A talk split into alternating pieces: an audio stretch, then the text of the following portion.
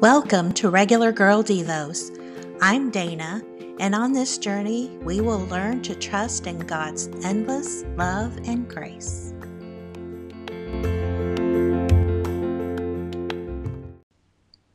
Love is messy.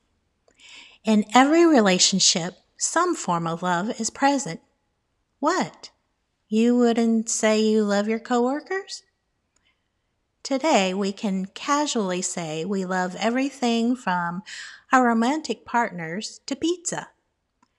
Should we qualify and categorize love depending on what we're talking about?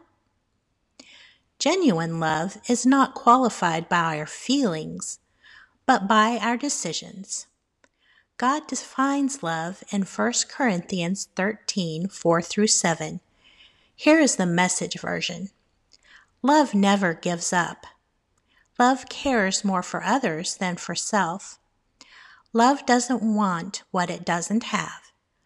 Love doesn't strut, doesn't have a swelled head, doesn't force itself on others, isn't always me first, doesn't fly off the handle, doesn't keep score of the sins of others, doesn't revel when others grovel takes pleasure in the flowering of truth, puts up with anything, trusts God always, always looks for the best, never looks back, but keeps going to the end.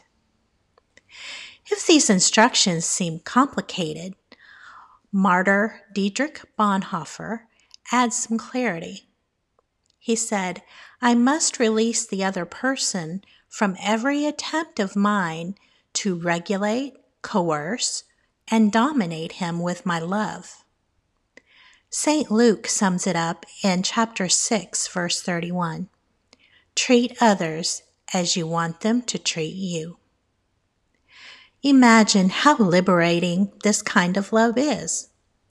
What if everyone operated in these instructions? Our love example can begin within ourselves. Think of it like glitter. If one person uses it, it's on everyone.